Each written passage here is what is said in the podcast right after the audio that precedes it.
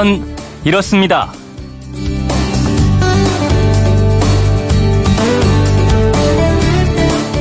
안녕하십니까 오승훈입니다. 예상을 뛰어넘는 파격, 극진한 환대 이보다 더할 수 있을까 싶죠.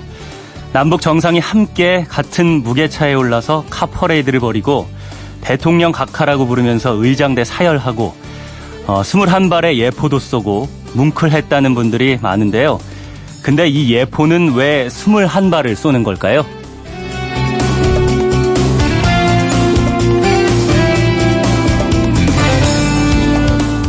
예포는 왜 꼭 21발을 쏘는 것일까? 그건 이렇습니다. 예포는 싸움에서 이긴 쪽에 대한 경의와 무장 해제의 표시로 시작됐습니다.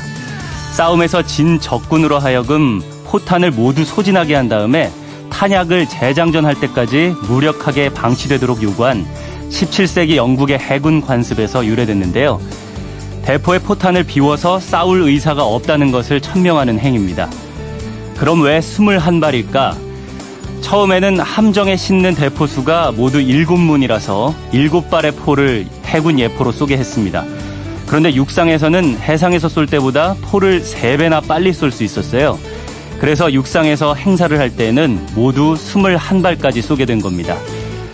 이 예포 발사 탄수는 나라마다 조금씩 다르지만 대부분 국가 원수가 방문했을 때는 21발, 총리나 국회의장은 19발, 장관과 대장 등한테는 17발, 이런 식으로 규정하고 있습니다.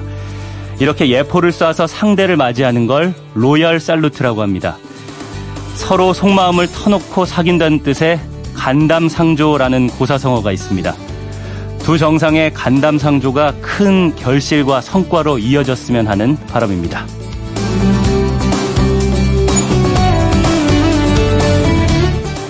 9월 19일 수요일 아침에 그건 이렇습니다. 오승훈입니다. 오늘도 여러분의 일상 문자를 받아보려고 합니다.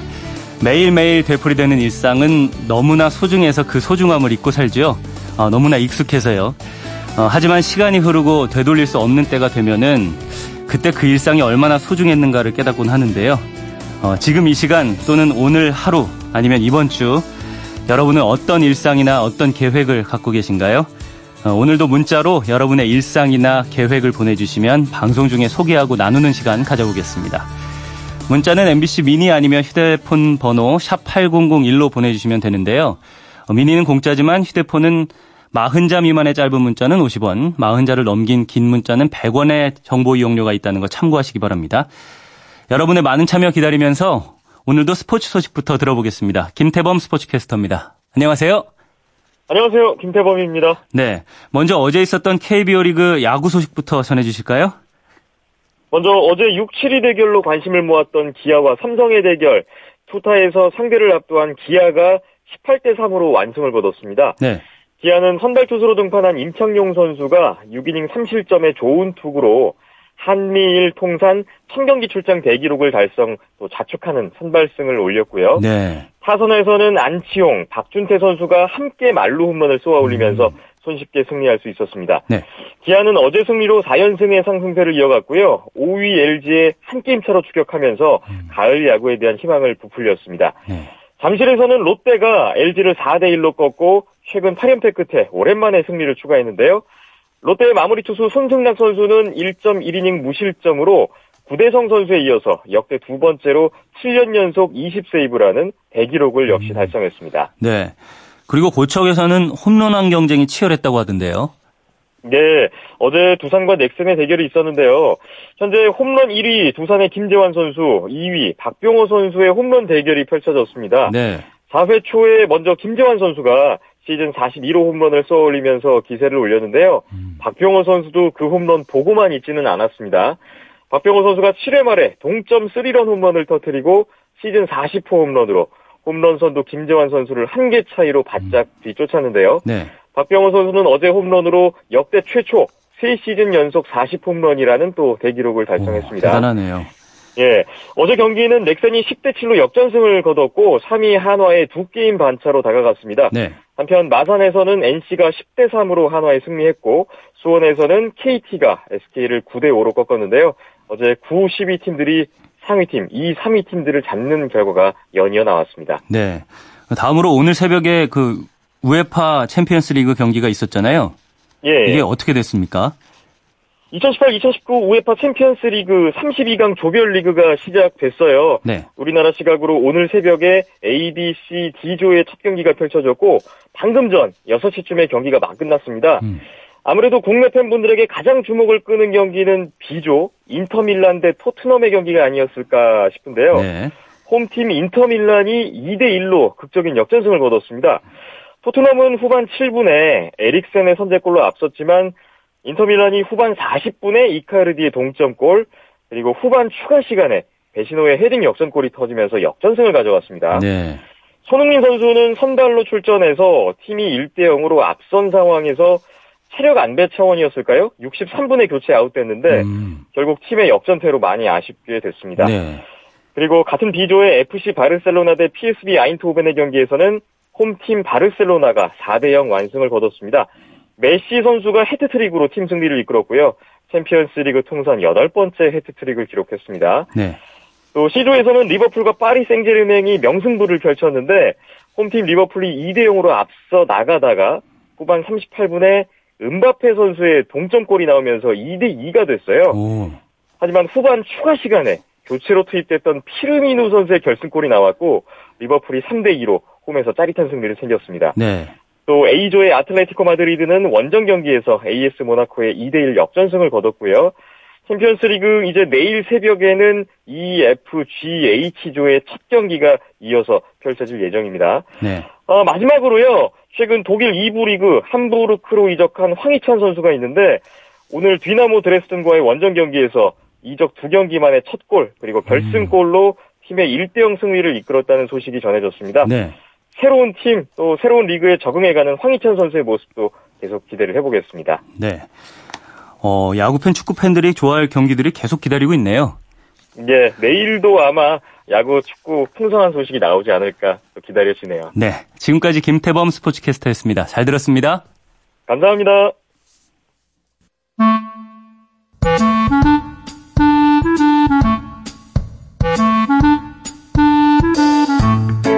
오늘을 꽉 채워줄 생활 정보를 알려드립니다. 오늘을 채우는 여자 배아량 리포터 나와 있습니다. 안녕하세요. 네, 안녕하세요. 네, 오늘은 어떤 생활 정보 알려주시나요? 오늘이 벌써 수요일이잖아요. 그렇죠. 이제 추석이 일주일도 안 남았더라고요. 음. 오승훈 아나운서는 가족들 다 모이면 보통 뭐 하세요? 예전에는 그냥 앉아 있었는데 요즘에는 이제 조카들 보느라고 아, 이들하고 노는 게 일이 된 것 같아요. 저는 가족끼리 다 같이 영화 보러 가거든요. 오, 어, 예. 할머니, 할아버지, 삼촌, 숙모, 또 사촌 동생들까지 영화관으로 출동하는데요. 어, 그렇게 문화생활 즐기고 나면요. 네. 가족끼리 나눌 수 있는 대화도 더 많아지고 오랜만에 만나서 더 돈독해지는 것 같더라고요. 음, 그렇겠네요. 연휴도 더 풍성해지고요. 네.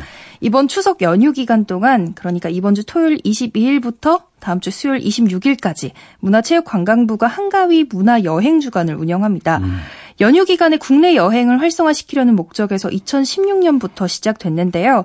그 이름답게 올해도 전국 곳곳에서 다양한 문화 여행 행사가 열려요. 네. 또 추석 때 일 때문에 분명 못 내려가시는 분들도 계실 텐데요. 그렇죠. 가까운 곳에서도 즐기실 수 있는 것들이 꽤 있거든요. 수도권 근교부터 구석구석 어떤 행사가 있는지 살펴드릴게요. 오, 볼거리가 넘치는 한가위라고 하니까 좀 기대가 되는데 가까운 곳부터 어떤 행사가 열리는지 알려주세요. 서울 시내 4대 고궁이죠. 경복궁, 덕수궁, 창덕궁, 창경궁, 또 여기에 종묘, 왕릉 등 서울, 경기, 충남 지역에 20여 개의 문화재가 무료로 개방돼요. 음. 종묘는 평소에 예약제로 식으로 운영되거든요. 네. 근데 이번 연휴 기간에 자유롭게 관람할 수 있고요. 오. 또 원래 월요일이 정기 휴무일이지만 다가오는 월요일에는 특별히 문을 열어요. 네. 무엇보다도 평소에 쉽게 잘 접하지 못하는 프로그램이 많아서 더 의미가 있을 것 같은데요. 경복궁에서는 근정전, 경회로 일대를 산책하는 왕가의 모습을 재현한 왕가의 산책이 오는 26일 두 번 펼쳐지고요. 네. 덕수궁에서는 고종이 외국공사를 접견했던 의례와 연희를 재현한 대한제국 외국공사 접견례를 오는 22일부터 24일까지 정관원과 즉조당 앞에서 진행합니다. 이번 추석 옛날로 제대로 한번 빠져보고 싶다. 그럼 민속촌 방문해 보시는 것도 괜찮은데요. 네. 마찬가지로 22일부터 26일까지 한가위 조울시고 특별 행사를 개최하거든요. 네. 메인 프로그램인 놀분의 풍년잔치에서는 전통 떡 만들기 체험할 수 있어요. 저 이거 해봤는데요. 어, 네. 가족끼리 힘 합쳐서 떡 만들고 마지막에는 정말 맛있게 먹었거든요. 어, 예. 아직도 종종 기억이 나요. 민속촌에서는 이것 말고도 농악놀이, 줄타기, 전통 혼례 등의 전통 예술 공연 관람하실 수 있고요. 음. 명절 하면 떠오르는 민속놀이죠. 윷놀이, 투호놀이, 그네뛰기, 줄넘기도 즐기실 음. 수 있습니다. 이름들이 예쁘네요. 한가위 좋을시고 놀분의 네. 풍년장치. 근데 한복 입으면 입장료가 공짜인 곳도 있다면서요? 맞아요. 예전엔 그래도 명절 때만큼은 한복 입었던 것 같은데 요즘 들어서는 한복 잘 못 입게 되더라고요. 네. 근데 이번 연휴 기간 동안 한복 입으면 무, 료 입장의 혜택을 받을 수 있는 곳이 있어요. 네. 먼저 경주 대릉원, 동gun과 월지, 포석정, 그리고 군위의 살아온 이야기 마을이 그렇고요.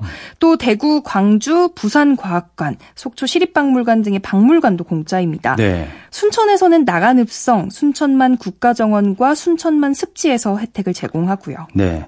이 밖에 또 다른 지역에서 열리는 축제나 행사가 있어요? 부산에서는 영판 좋다 달판이네라는 축제가 추석 당일인 24일 오후 4시에 부산 국립국악원 야외 마당에서 열립니다. 네. 여기서 영판 좋다는 대단히 좋다라는 오, 뜻의 사투리인 데요. 그렇군요. 아주 좋은 달판, 둥근 보름달의 기운을 즐기실 수 있다는 의미겠죠. 네. 특히 전석이 무료기 때문에 온 가족이 가보기 좋은 공연 공연일 것 같고요. 음. 경북 문경에서는 문경세제 달빛사랑 여행 행사가 진행되어 1년에 5번 열리는데요. 북적북적한 곳에서 살짝 벗어나서 문경세제의 흙길에서 보름달에만 딱 집중하기 좋을 것 어, 같고요. 네. 특히나 흙길을 맨발로 걸을 수 있다고 하니까요. 연휴의 자연 속에서 제대로 힐링할 수 있을 것 같습니다. 그렇겠네요. 전북 남원에서는 신관사또 부임 행차 공연이 진행되거든요. 음. 춘향전의 주요 부분을 각색한 체험형 퓨전 해학극인데 네. 길거리 퍼레이드와 퓨전 마당극으로 짜여져 있어요. 오는 24일과 25일에 진행됐고요. 네. 또 꽃과 관련된 축제도 있는데요. 경기도 안성에서는 코스목동 축제가 강원도 평창에서는 백일홍 축제, 제주도에서는 휴에리 핑크뮬리 축제 등꽃 음. 종류만큼이나 곳곳에서 여러 축제가 열립니다. 네. 이것 말고도 더 자세하고 많은 정보 알고 싶으시다면 대한민국 구석구석 홈페이지 korean.bgkorea.or.kr과 여행 주간 홈페이지 travelweek.bgkorea.or.kr에 방문하시면 되는데요. 네. 제가 들어가 보니까 지역 메뉴가 세분화돼 있어서요. 누르면 그 지역에서 열리는 행사가 보기 쉽게 정리돼 있고 음. 시간이랑 위치까지 다 나와 있더라고요. 추석 전에 미리 살펴보시는 것도 좋을 것 같아요. 네, 이 가족끼리 모이기만 해도 풍성하겠지만 이번 추석 연휴는 좀 더 특별하게 가족들과 함께 문화 즐기는 것도 색다를 것 같아요. 네. 대한민국 구석구석 홈페이지 여행 주간 홈페이지 기억하시면 좋을 것 같습니다. 오늘을 알차게 채울 꽉 찬 정보였습니다. 지금까지 오늘을 채우는 여자 배아량 리포터였습니다. 감사합니다. 네, 감사합니다. 네, 지금 이 시간 또 오늘 하루 아니면 이번 주 어, 여러분은 어떤 일상이나 어떤 계획 갖고 계신지 제가 여쭤봤는데요. 시작하면서 여러분의 오늘 일상이나 계획 보내주시면 방송 중에 소개하고 나누는 시간 가져보겠다고 말씀드렸죠. 어, 문자는 MBC 미니 아니면 휴대폰 번호 샵 8001로 보내주시면 됩니다. 다만 미니로 보내신 건 공짜지만 휴대폰 문자는 짧은 건 50원, 긴 건 100원의 정보 이용료 있으니까 참고하시면서 보내주시기 바랍니다. 어, 노래 한 곡 듣죠? 해오른 누리의 풍선 여행입니다.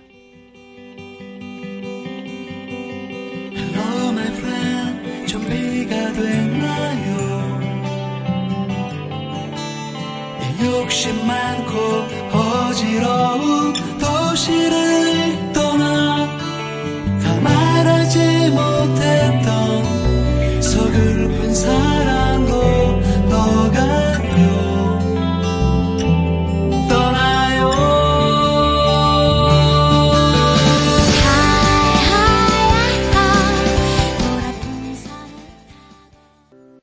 왜라는 말을 다른 나라 사람들은 어떻게 소리낼까요? Why? 세상의 모든 왜라는 궁금증에 대한 대답을 들려드립니다. 궁금증에 대한 가장 친절한 설명서. 그건 이렇습니다.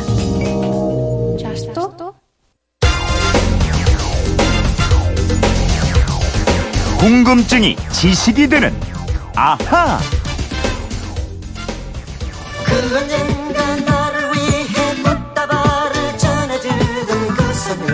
가왕 조용필 씨가 79년 발표한 단발머리가 음악 전문가 백엔이 뽑은 최고의 노래로 선정됐습니다. 60년대 록그룹 에트킨즈로 데뷔해 가장 최근에 발매된 바운스에 이르기까지 다양한 장르의 음악에 도전한 조용필 씨. 음악인들은 그의 끊임없는 도전 정신을 50년 가수 인생의 비결로 꼽았습니다. 네, 들으신 것처럼 단발머리라는 조용필 씨의 노래가 최고의 노래로 선정됐는데요. 휴대폰 뒷번호 6735 쓰시는 분이 이런 문자를 보내주셨어요. 가왕 조용필의 데뷔 50주년을 기념해서 MBC FM4U가 개국 기념일에 특별 생방송을 한다고 들었어요. 조용필 씨는 제가 가장 좋아하는 가수라 너무 반가운데요. 조용필 씨는 어떻게 해서 최고의 가수가 됐을까요? 조용필 씨나 노래에 얽힌 사연 많이 알려주시면 좋겠어요 하셨어요. 궁금증 해결사 MBC 이영은 아나운서와 풀어보겠습니다. 안녕하세요. 안녕하세요. 자, 오늘 MBC FM4U 개국 기념일 바로 오늘인데 네. 어, 8시간 연속 특별 생방송 조용필 그 위대한 여정 어, 요게 낮 12시부터 시작돼요. 이영은 씨는 조용필 씨 노래 중에 좋아하는 곡 있어요? 어, 여름마다 여행을 떠나요를 들으면서 좀 기분을 내죠. 아, 부를 이번엔... 줄도 알고요. 메아리 소리가 들려오는 계곡 속에 흐르는 물을 찾아서. 아, 왜 부르다가 말아요. 아마 청취자분들이 많이 기다리셨을 것 같은데 예전에 아. 노래 불렀을 때 너무 좋아해 주셔가지고. 네. 근데 역시 가왕이라서 뭐, 뭐, 88 서울올림픽 때 태어난, 태어나지도 않은 우리 이영은 씨도 좋아하는 노래 이렇게 부를 수 있는 노래가 있는데 따로 네. 설명이 필요 없는 대한민국 최고의 가수예요. 그렇죠. 어, 데뷔한 지 50년이 벌써 됐어요. 네, 이 가수 조용필을 지칭하는 수식어 참 많습니다. 네. 가왕, 국민 가수, 최고의 명창 등등 있는데요. 그렇죠. 어, 근데 조용필 씨는 그동안의 인터뷰에서 이렇게 얘기합니다. 과잉된 수식어가 넘쳐나는 것이 싫다. 그냥 조용필 그대로가 좋다. 어, 그저 조용필이라는 이름 석자가 가수 조용필의 50년을 가장 정확하게 설명하지 않을까 싶은 생각도 드는데 어떻게 해서 가수가 됐을까요? 어, 제가 책도 읽고 자료도 찾아봤는데요. 오, 네. 재미난 이야기가 정말 많더라고요. 음. 그래서 오늘은요, 제가 그냥 말하지 않고 퀴즈를 한번 내볼게요. 맞춰보세요. 네. 아, 이런 게 제일 두려워. 자, 첫 번째 문제입니다. 네. 조용필 씨는 1950년 경기도 화성에서 염전업을 하던 집안에서 태어났고요. 네. 1964년 서울 경동중학교를 전학을 합니다. 음. 근데 이 경동중학교 같은 반 친구 중에요, 유명한 영화배우가 있어요. 누굴까요? 이걸 어떻게 알아? 맞춰보세요. 유명한 영화 배우가 동기동창이라고요. 네. 1950년생의 배우 누가 있을까? 아. 신성일 뭐, 씨는 좀 더 되신 분인가? 어, 네. 아니고요. 네. 영화 배우 안성기 씨입니다. 아, 날 쏘고 가라 이분. 네. 맞아. 아, 네. 네. 안성기 씨는 어렸을 때부터 영화에 출연한 아역 배우였어요. 예, 이때 그렇죠. 맺은 인연으로 지금껏 조용필 씨와 오랜 친구를 지내고 있는데요. 네. 안성기 씨는 조용필 씨가 그 당시에도 기타를 하도 열심히 쳐서 손가락이 까맣게 변할 정도였다. 오. 이렇게 회상하고 있습니다. 그때부터 이미 기타리스트나 가수의 꿈을 키웠던 거군요. 네, 하지만 부친은 아들이 소위 딴따라가 되는 걸 극렬하게 반대했어요. 음. 그래서 조용필 씨는 고등학교 졸업과 동시에 가출을 합니다. 음. 그리고 음악 학원에서 만난 친구들과 함께 미 8군 무대로 무작정 향하는데요. 이때 또 집에서 가지고 간 게 있어요. 뭘까요? 이것도 퀴즈예요. 네. 가출할 때 집에서 가져간 거. 아, 조용필 씨한테는 죄송하지만 혹시 아버지 지갑? 돈은 아니고요. 하지만 돈이 될 만한 물건을 가지고 어, 갔는데요. 예. 네, 둘째 형의 독일제 제도기와 백과사전 등을 챙겨서 나갔다고 합니다. 그때는 뭐 제독이나 백과사전이 돈이 좀 됐었나 보네요. 네, 그랬나 봐요. 그렇게 음. 그래서 미 8군 무대에서 활동하면서 기타와 보컬의 기본기를 닦다가요. 음. 당대의 기인 김대환을 만납니다. 네. 이분은 드럼을 완벽하게 치기 위해 면도칼로 혀를 자르고요. 창고에서 1년 반 동안 드럼에만 열중했다는 아, 분인데요. 네. 이분 밑에서 가수 이남희 등과 함께 김트리오를 결성해서요. 기타리스트로 활동해요. 음. 하지만 얼마 못 가 해체됐고 조용필 씨는 군에 입대를 합니다. 음, 그때까지는 아직 대중들한테 알려진 이름은 아니었군요. 네. 조용필 씨는 제대하고 나서 조용필과 그림자라는 밴드를 만들고 나이트클럽 같은 곳에서 노래를 했는데요. 네. 그러던 1976년 어느 날 음반 회사인 킹 레코드사의 사장이 와서요. 한 노래를 타이틀곡으로 해서 앨범을 내자고 합니다. 이게 어떤 노래일까요? 오, 초기에 낸 앨범이란 말이죠? 네. 그러면 혹시 돌아와요 부산항이 어? 아니에요? 오 맞아요. 오 원래 이 노래는요 네. 김트리오 시절에 불렀던 노래인데요. 제가 좀 압니다. 아, 2세대신가요? 네, 좋아해요. 네. 가사가 지금처럼 형제가 떠난 부산항에 이게 아니고요. 님 떠난 부산항에였어요. 오. 근데 이 가사를 형제 떠난으로 바꿔서 불러서 녹음을 했는데요. 이게 당시의 사회적 이슈와 맞아떨어지면서 대히트를 하게 됩니다. 음, 그때가 1970년대 중반인데 당시에 사회적 이슈가 또 있었죠. 네, 당시 정부가 조총련계 제1동포들의 모국 방문을 추진했어요. 네. 이 모국 방문단은 포항제철을 비롯해서 각지의 공단을 시찰하면서요. 근대화된 조국의 모습을 확인했는데요. 어, 돌아와요 부산항의 2절 가사가 꼭 이분들을 위한 노래 같았거든요. 2절 가사가요? 어떤 내용인데요?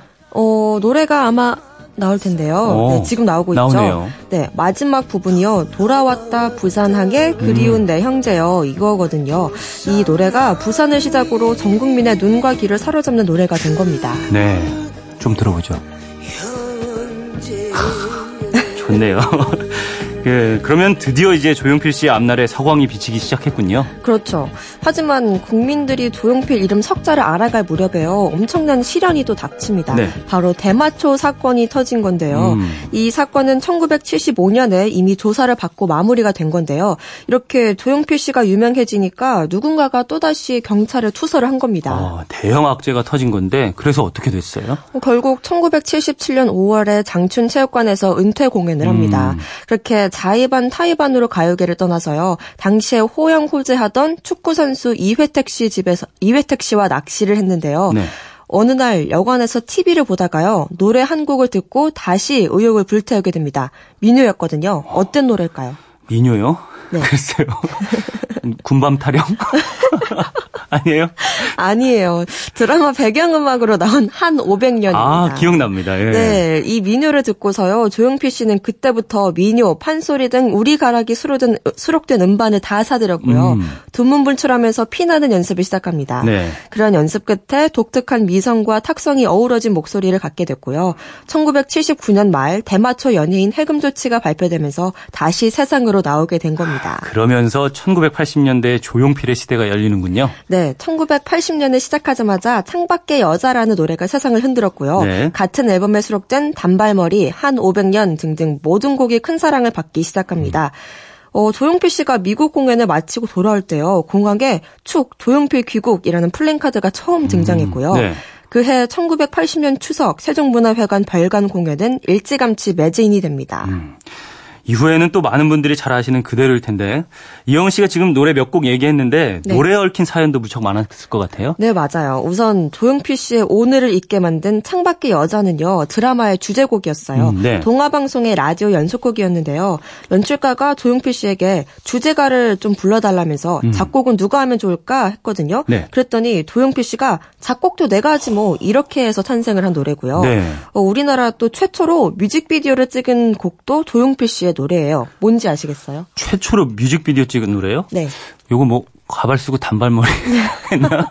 뭐예요? 아니에요. 바로 네. 허곡입니다. 아, 예. 네. 1985년에 발표된 노래로요. 장, 정풍송 씨가 작곡을 했거든요. 음. 이 조용필 씨가 가슴을 울릴 수 있는 노래를 한 곡 달라 이렇게 요청해서 부르게 된 노래입니다. 네. 이 허공으로 우리나라 최초의 뮤직비디오를 만들었는데 이 뮤직비디오에 등장하는 어린 소녀가요. 또 배우 김혜수 씨입니다. 아, 김혜수 씨가 어렸을 때 조용필 씨 뮤직비디오에 등장했군요. 네. 또 하나 더 말씀드리면 요. 조용필 씨가 콘서트에서 배에 힘을 꽉 주고 노래를 부르다가 허리띠가 끊어지게 만든 노래도 있어요. 오. 특히 젊은이들에게 큰 사랑을 받은 노래인데요. 어. 이게 젊은이들에게 큰 사랑 이것도 맞추라는 거죠? 네. 모나리자? 아, 아니에요. 모나리자 이거 끊어질 것 같은데. 오늘 왜 그러세요? 미안해요. 네, 미지의 세계라는 노래입니다. 미지의 세계. 네, 미지의 네. 세계. 이 조용필 씨 7집 음반, 음반에 수록됐는데요. 음. 노래가 워낙 힘차고 경쾌해서 그런지 사람들이 주점에서 이 곡에 맞춰 춤을 엄청 추는 바람에요. 너무 음. 시끄러워서 경찰 단속까지 나왔다는 뉴스가 있을 정도로 인기를 얻었습니다. 오, 이거 재미난 얘기네요. 벌써 시간 다 됐는데 이 조용필 씨의 근황이나 육성이 궁금한 분들 어, MBC FM4U에서 12시부터 시작하는 방송 들어보셔도 좋겠습니다. 네. 6735님 궁금증 좀 풀리셨나요? 선물 보내드릴게요. 이영은 아나운서 평소 궁금한 게 있는 분들 어떻게 하면 되죠? 네, 그건 이렇습니다. 인터넷 게시판이나 MBC 미니 아니면 휴대폰 문자 샵 8001번으로 보내주시면 됩니다. 문자 보내실 땐 미니 공짜지만 휴대폰은 짧은 건 50원, 긴 건 100원의 이용료가 있습니다. 네, 지금까지 궁금증이 지식이 되는 아하 이영은 아나운서였습니다. 내일 또 뵙죠. 감사합니다. 네. 조용필의 단발머리 들으시죠.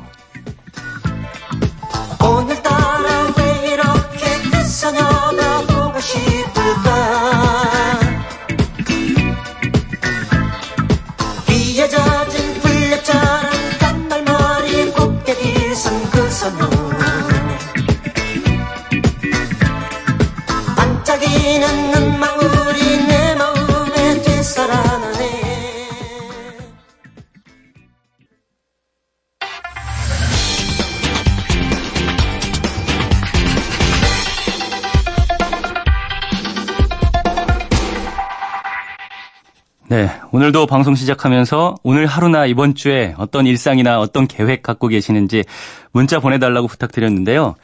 그 중에 몇 개 소개해드리겠습니다. 이성순 님이요. 저도 예포 궁금했는데 이제 풀렸습니다. 라고 하셨네요. 아, 오프닝에서 예포 21발에 대해서 얘기했었죠. 아, 이렇게 어떤 정보 드렸는데 여러분께서 아, 이제 궁금했는데 풀렸다. 이렇게 메시지 보내주시면 참 보람있다는 생각이 듭니다. 감사합니다. 어, 9849님, 저는 대전에 삽니다. 매일 아침 유등천 걸으면서 잘 듣고 있습니다. 그건 이렇습니다. 화이팅 해주셨는데요. 저희 어머니 사시는 저희 고향이 대전인데 집 앞에 유등천이 있거든요. 굉장히 반갑네요. 어, 반갑습니다. 네. 9849님, 가끔 혹시 제가 이번 추석에 유등천 가서 걸을 수도 있는데, 뵈면 아는 척 해주세요. 어, 근데 저는지 알아보실 수 있을까 모르겠지만요. 네. 9268님은요, 어, 인천항에서 대한민국 자동차 수출에 매진하는 해운 회사 근무 중입니다. 이번 주 총 4,500대 선적 예정이고요. 하루 600대씩 일주일 내내 주야로 인천항 근무 예정입니다. 대한민국 자동차 화이팅 해주셨네요. 아, 이렇게 추석 앞두고 일주일 내내 일하시는 분들도 아마 계실 것 같은데 이분 한번 전화 연결해보죠. 어, 안녕하세요. 아, 예, 안녕하십니까. 네. 어, 어디 사시는 누구신지부터 소개를 해주시죠. 아 예 저 경기 파주 운정 신도시에 살고 있는 이현섭이라고 합니다. 아 이현섭 님이요? 네네 네. 그렇습니다. 지금 그 해운 회사 계신다고 하셨잖아요. 네. 몇 년째 일하고 계십니까? 네, 지금 올해로 지금 23년째 이쪽 개통에서 근무하고 있습니다. 아, 23년째요? 네네. 와, 아, 목소리를 들었을 때는 굉장히 젊게 느껴져가지고 23년이라고는 생각을 못했는데. 아, 감사합니다. 야, 이거 인천항 해운회사에서 지금 자동차 선적 업무를 하고 계신 거네요. 그렇습니다. 대한민국에서 자동차가 선적되는 항구가 인천항하고 평택항이 대부분인데요. 네. 제가 주로 근무하는 곳은 인천항 쪽에서 근무하고 있습니다. 어, 그럼 혹시 지금도 근무 중이신가요? 아닙니다. 지금 배가 어저께 접안을 했기 때문에 네. 지금 인천항 거의 다 도착했고요. 음. 네, 지금 7시부터 이제 바로 곧 시작할 예정입니다. 아, 7시부터요. 그러면 지금은 네. 혹시 뭐 하시면서 라디오 듣고 계셨어요? 지금 운전 중인데 블루투스기 때문에 상관없습니다. 아, 그래도 혹시 모르니까 옆에 살짝 세워두시고 아, 저랑 네, 통화를 네, 잠깐, 네. 네, 잠깐 세우겠습니다. 네, 예. 해주셨으면 좋겠고요. 네네네. 어, 그 출근은 그럼 보통 7시에 하시는 거예요? 아닙니다. 지금 기상은 5시에 기상을 하고 아, 예. 집에서 인천항까지 거의 한 1시간 정도 시간을 두고 가야 되기 때문에 아, 좀 예. 일, 일찍 일어나서 일찍 출근하는 편입니다. 그렇군요. 지금 출근 네. 중이신 거고요. 네, 그렇습니다. 어, 추석 때는 혹시 어디 가시는지 여쭤봐도 될까요? 아, 추석 때는 이번에 그 제가 그 처가가 익산이라 네. 익산에 가야 하는데 이번에 작업 일정 때문에 이번 추석은 아마도 못 찾아뵙지 않을까 싶습니다. 음, 그렇군요. 아마 일 때문에 이렇게 못 가시는 분들 많을 텐데. 그러시겠죠. 어, 네. 혹시 남북 정상회담은 보고 계셨어요 어제? 오늘도 작업하느라고 못 봤습니다. 아 계속 이렇게 한번 뉴스로만 접했죠. 예. 예. 뭐 혹시 응원의 한마디 같은 거 하실 거 있으면 한마디만 전해줄 수 있을까요? 저는 항상 뭐 대한민국이라는 단어를 잘 쓰는데요. 네. 모든 대한민국 국민, 대한민국 대통령 및 모든 대한민국 국민들 다 화이팅입니다. 네. 혹시 방송 탔잖아요, 지금. 네네. 대한민국 화이팅이라고 하셨는데 네. 혹시 네. 듣고 계실 뭐 가족이나 아내분 계시면 아내분한테 한마디 해주시면 좋을 것 같은데요. 아, 예, 항상 제 옆에서 18년 동안 제 옆에서 지켜주면서 항상 뒷바라지 해주고 있는 제 와이프 김수경이를 사랑합니다라고 얘기해주고 싶네요. 아, 네, 멋집니다. 아무튼 오늘 이렇게 전화 연결까지 해주셔서 감사하고요. 네. 어, 대한민국 자동차 화이팅 하셨는데 사실 네네. 이렇게 연휴도 없이 일하시는 노동자분들 많으시잖아요. 네, 어, 그렇죠. 이현섭 씨를 포함해서요. 이분들 모두 네. 노동자분들 화이팅이라고 저는 외쳐드리고 싶습니다. 감사합니다. 네, 오늘 감사하고요. 어, 네. 추석 연휴 뭐 일을 하시느라 힘드시겠지만 연휴 잘 보내시기 바랍니다. 네, 고맙습니다. 네, 감사합니다. 잠시 네, 광고 듣고 네, 오겠습니다. 네. 5923님이요. 어, 이번 추석에 고향 울릉도 갑니다. 어머니 돌아가시고 3년 만에 갑니다. 외로에 계실 아버지 보면 눈물이 날 것 같네요. 라고 또 소식 보내주셨습니다. 아, 이렇게 추석 연휴 앞두고 고향에 가실 생각하시는 분들 많이 계실 텐데요. 어, 가족들 보면서 또 어, 즐거워할 그런 생각에 들뜬 분들 많이 계실 겁니다. 저도 좀 명절 앞두고 들뜬 생각이 드네요. 오늘 남북 정상회담 이틀째죠. 어, 추석 연휴 앞두고 어, 남북 정상회담에서도 좋은 소식 많이 들렸으면 하는 바람입니다. 참 추석 연휴 앞두고 많은 분들이 설레고 하실 것 같은데 아까 일하시는 분 소개를 해드렸죠. 일하시는 분들도 좀 설레는 마음 잘 달래시고 어, 좀 따뜻한 연휴 맞으셨으면 좋겠다는 생각이 드네요. 저는 오승훈이었고요. 내일 다시 찾아오겠습니다. 수요일입니다. 여러분 모두 힘내십시오.